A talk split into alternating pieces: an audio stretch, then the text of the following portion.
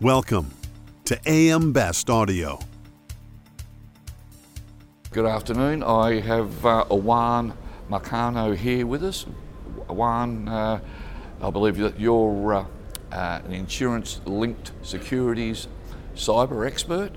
Uh, we appreciate you taking the time and the opportunity uh, to share your views. If I could, if I could start, could you actually give some background to what is the uh, insurance linked securities? Absolutely, Rob. First, thank you very much for giving me the opportunity. Now, if we look at uh, sources of funding for the insurance industry, insurance linked security plays an important role as it provides a diversifier in terms of the capital sources that reinsurance can rely upon. Insurance linked securities, you could see it as the reinsurance for reinsurers because it's allowed them to increase the capacity of their book without dipping into their balance sheet. Okay. So what you do is you bring investors from outside the insurance sector to invest in insurance risk. Which risk? It could depend. The most known ILS sector is the cat bond or catastrophic bonds Yes. that lead with uh, that uh, cover natural disaster perils. Yes. So tropical cyclone or typhoon and uh, earthquake are the most common. Yes. Now the sector has evolved and has evolutionized to include other types of risks. Uh, now you have lives as well in ILS, and you have specialty risk that also can be covered by the sector. So this is a growing market as we speak. Um, it is expanding the type of perils that it cover, and cyber is one that has been in, in talk for roughly a decade, but very few transactions managed to materialize. In the past five years or so, there have been private transactions that have taken place, but not very large. And now we're starting to move into the security side or the public transactions, which is when it gets really interesting because you open another door, which is the secondary market. Yes. So you're, you're you're currently, if you like, uh, it, more advanced than the formative stages in Singapore. But could you explain what is the strategy from using Singapore as your base? So the idea is to find a location that allows us to cover the market uh, on a reasonable fashion. When you look at Asia Pacific, it's not just one uniform region. No. You have a lot of differences when you go from one country to the other. But you have to have a wider understanding of the region as a whole in order to make the most of those differences. So what we're trying to do is understand what would be the best option for us to expand Yes. and then have a logical and reasonable strategy behind that. That, that's interesting. So could you sort of enlighten us to what some of the challenges and hurdles are, starting from that basis? Well, how many variations within the different markets within the region is one of those challenges. Because ideally, you could have a, a, a more unified view of how to tackle this market, but there are very peculiar uh, idiosyncrasies that make that a little bit challenging. The other one is we are a company that is headquartered in the US. Yes. We have a presence in London Yes. and as well in Estonia, where we have uh, a group of engineers. However, the time difference makes it challenging sometimes. So, getting that balance right is, is one of the challenges as well. Uh, it's, it's always the joys of being available 24 hours a day, isn't it, Juan? It, it certainly is when you have to start your day at five in the morning to take a call from Asia, and you finish near to midnight with a call with the West Coast in the U.S. Yeah. And, and if they're not in a good mood, it doesn't make for a peaceful night's sleep. But uh, Well, it actually helps you to sleep because you're so tired. But the problem is you have to be really on the money throughout that period of time. So you, you, you raised a really interesting point there that, the, if you like, the different environments within the Asian region in particular, it's uh, uh, different government philosophies, there's different uh, outlooks on how they want to develop their insurance industry and their penetration. How does that work from a uh, strategic overview from uh, your perspective? So, in terms of what, what we are particularly interested, which is cyber, Yes. um, the, the regulatory environment is, is the most critical one, because how the regulators uh, see uh, cyber risk Yes. is what really defines the approach that you have to take. We are a model vendor, so what we try to do is provide the analytics that will help you characterize that particular risk in the closest uh, possible fashion. So, in order to do that, we need to understand what the key differences between the regulatory environments and the local markets are, so we can reflect that in the products that we develop. That, that's, uh, that's a very simple answer for a very complex question. So I appreciate the way you've worded that. Yeah, uh, my limited understanding is because of your traditional insurance and reinsurance regulatory environment having to meet, if you like, many hurdles, how does that impact what you're trying to achieve?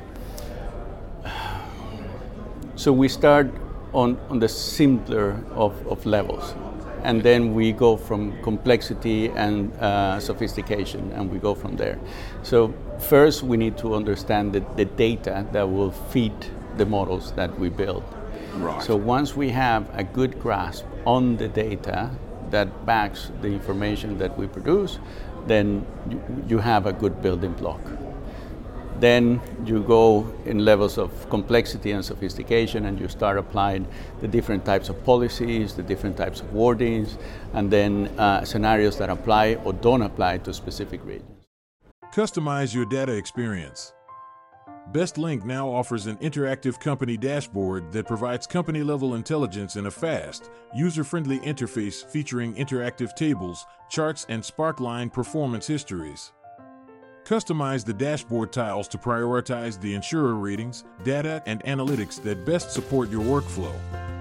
AM Best. Our insight, your advantage.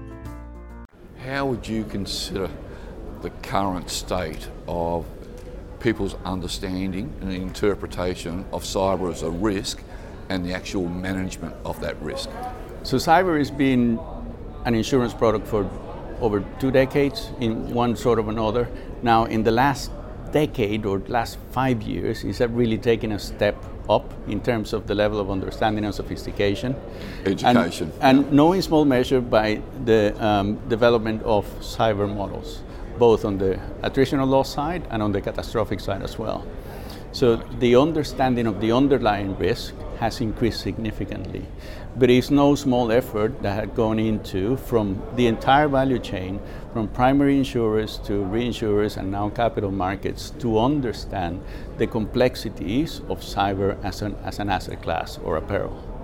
So cyber is not just this one big blob that covers all perils now, as it used to be. Now you have specific perils that can be discreetly separated and underwritten with limits. And if you like, uh, CyberCube's focus is, by its definition, name is cyber. But Yes. you're finding as the more you get involved in the product development, that you're actually broadening the product to, if you like, say from two decades ago, unknown risks and unknown outcomes and unknown claims experience. How's that driving CyberCube going forward? So what we provided is the basis to understand those differences. So the analytics that we provide the insurers and the reinsurers and the brokers allow them to understand and segment those different perils. So by clarifying what an event definition and the type of perils that they are actually covering, by separating them by technology, by the redundancies available, by the type of uh, threat actor, then you can start making those differences that make the peril more discrete. Yes. So, can you share with us some of the new development tools that you've been using, if you like, to progress the understanding and education?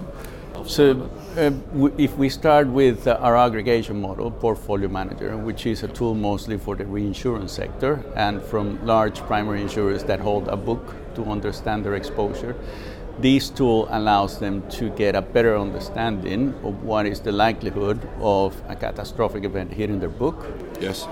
or how the accumulation is building up in terms of uh, industry, company size, or even geography as well. Okay. And What, what's your perception of the capital and the sustainability of capital in the reinsurance market and the alternative risk transfer markets as we speak, and where you think that will go going forward?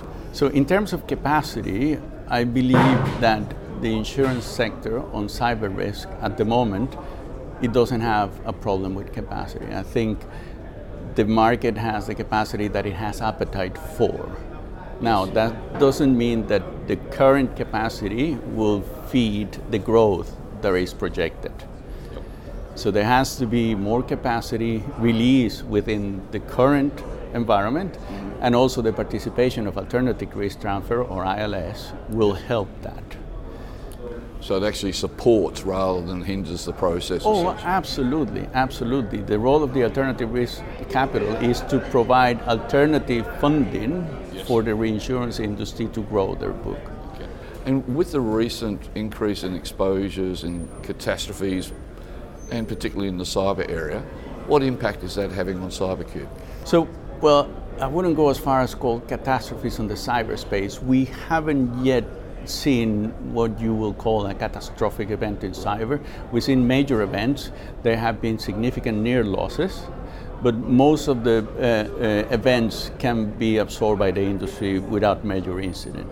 Okay. Having said that, there is the possibility of a major event just around, around the corner. Corner. yeah, and that the problem your, is uh, that is, is, is, is those unknown unknowns to cite the much maligned uh, Donald Rumsfeld that you need to be aware of. Understood. And thank you for that clarification. Juan, is there anything else that, while we've got this opportunity, that you'd like to share with us so that we get a better understanding or you'd like to put out there? Because it is an interesting space and a lot of people, myself included, probably have limited knowledge of how this part of the industry works. I think it's a fascinating space and it has a lot of room to improve and to grow. And especially here in the Asia Pacific region, where cyber is still a very small portion of the entire insurance industry. There is demand for the product, uh, Asia can benefit from the lessons learned in the US and Europe, and they have a much thriving technical uh, environment that would allow for that growth to materialize in a relatively short time frame. So getting a grasp on how the different sources of uh, uh, funding for the reinsurance industry are available and help them on the learning curve or the understanding of cyber as an asset class will be key for the development of the sector. It's a little bit of like watch this space, isn't it really? I will certainly say watch this space. There are uh, a lot of moving parts, but everything finally this year everything seems to be falling into place for uh, some very interesting developments in the near future. I appreciate you taking the time to have a chat to us, Juan. Hopefully, we'll see you in 12 months. And just take this opportunity to wish much, you good luck with it all. Thank, Thank you, Juan.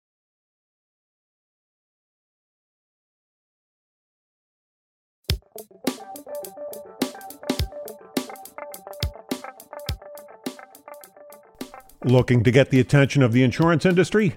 We have the platforms to do just that whether it be AM Best TV, AM Best Audio, Best Review Magazine, or Best Day. Find out more by contacting our Advertising Services Business Development Team at 908 882 1706.